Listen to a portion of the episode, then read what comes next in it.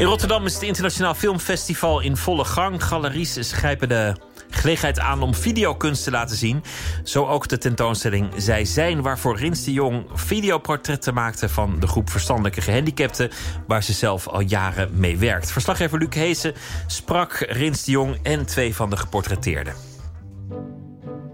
Ik had bijvoorbeeld een man waar ik mee een keertje in het winkelcentrum inging. En die vond mij wel leuk, dus we liepen gewoon gearmd in dat winkelcentrum. En op een gegeven moment kwam hij een man tegen die een mooi pak aan had. En hij houdt die man gewoon aan. Die man die schrok er best wel van. Van, wat, wat is dit?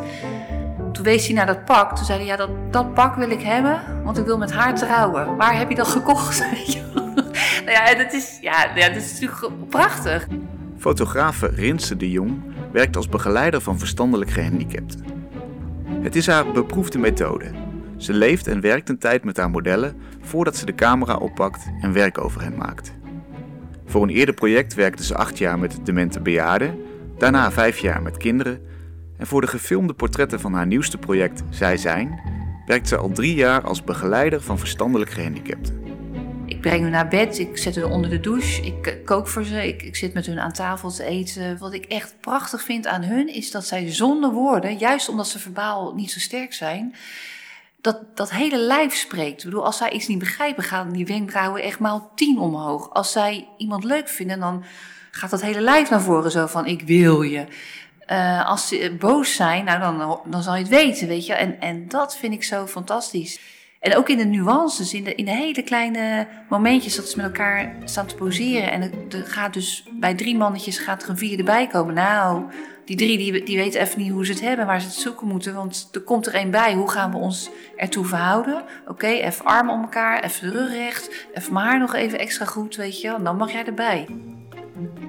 De jongen maakt verstilde portretten van de bewoners waar ze mee werkt.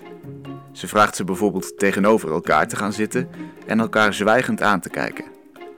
Of ze zet ze in een rijtje naast elkaar en voegt steeds iemand toe aan de groep.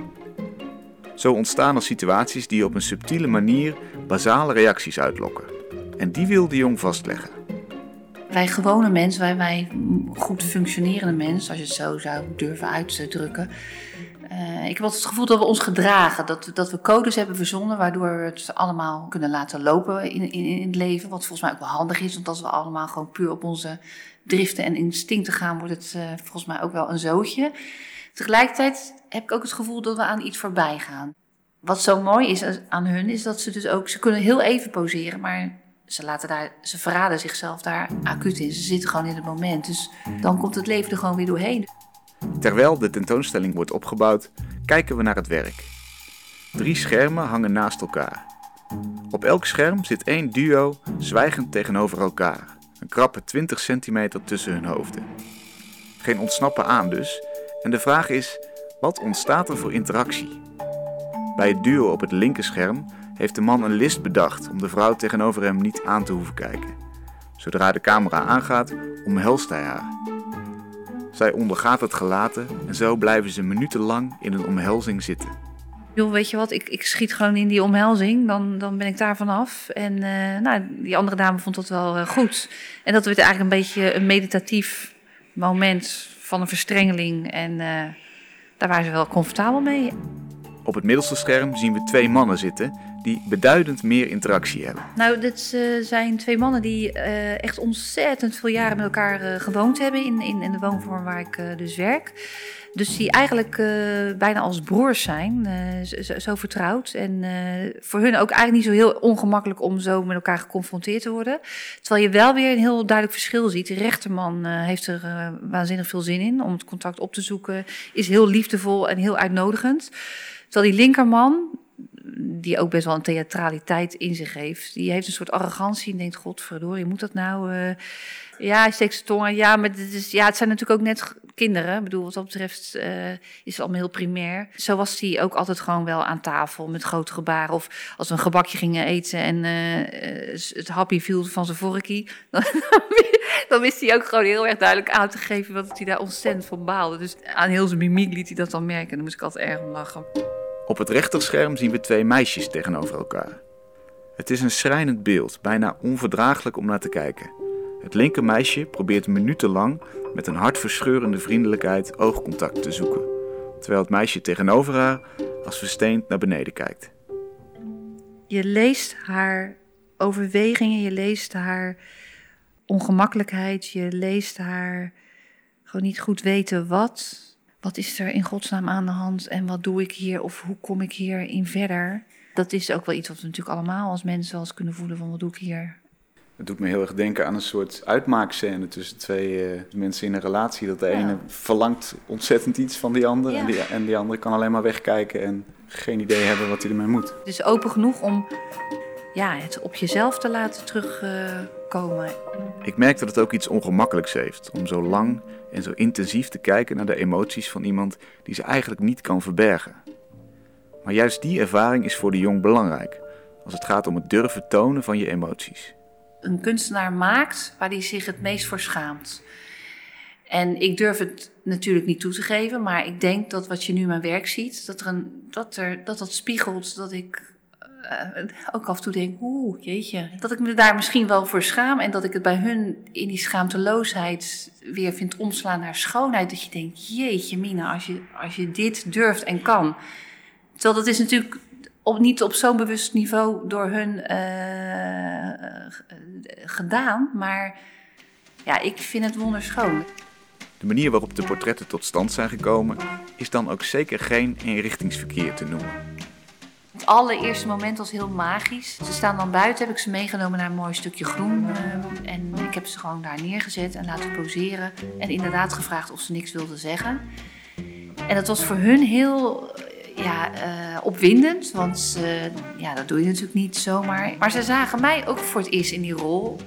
Met zo'n ja, best wel professionele camera, met een microfoon erop, een statief, koptelefoon. En dat moment heen en weer was super leuk. Uh, wat zouden iets van wauw, wat neemt ze ons serieus? Maar ook van wat staat ze daar nou te doen? En dat was eigenlijk voor mij precies nodig om hun te observeren met hoe ze op mij of de camera en op elkaar zouden gaan reageren. De charme daarvan is dat je ook ziet dat ik aan het kijken ben naar hun. Ik ben ook weer, ook weer aan het zoeken. En, en, en die interactie, uh, ja, hoop ik dat die aanstekelijk werkt als je daarnaar gaat kijken. De volgende dag, op de avond van de opening, ontmoet ik de tweeling Tom en Boudewijn. Het zijn twee broers van middelbare leeftijd die portret stonden voor een van de films. Vanavond zien ze zichzelf voor het eerst terug op groot scherm. Oh, leuk. Hoe vind je dat? Leuk. Ik, echt leuk. Ja. Ja. Het is wel groot, hè? Ja, groot. Ja. ja. Ik, echt leuk. Kan je het nog herinneren, Tom? Ja, ja, ja. Stil zitten. Stil zitten. Ik, en uh, samen kijken. En samen kijken, heel goed. Even stoppen, weet je, met mij. Je ja? kussen. Ik moest je met je kussen helpen, want je ja. kreeg een beetje pijn in je rug. Je ging onderuit zakken. Ja. En toen heb ik er even een kussen tussen geplaatst. Ja. Ja. Wat vinden jullie ervan? Wat, wat zie mooi, je? Mooi, mooi. Ik, echt mooi. Ja? Echt mooi, ja. Daar kan me goed uh, foto's maken. Ja, foto's, ja. ja, nee, en het is, kijk, moet je kijken, want jullie bewegen, hè? Je ziet je, je, je lippen bewegen. Ja. En je ja.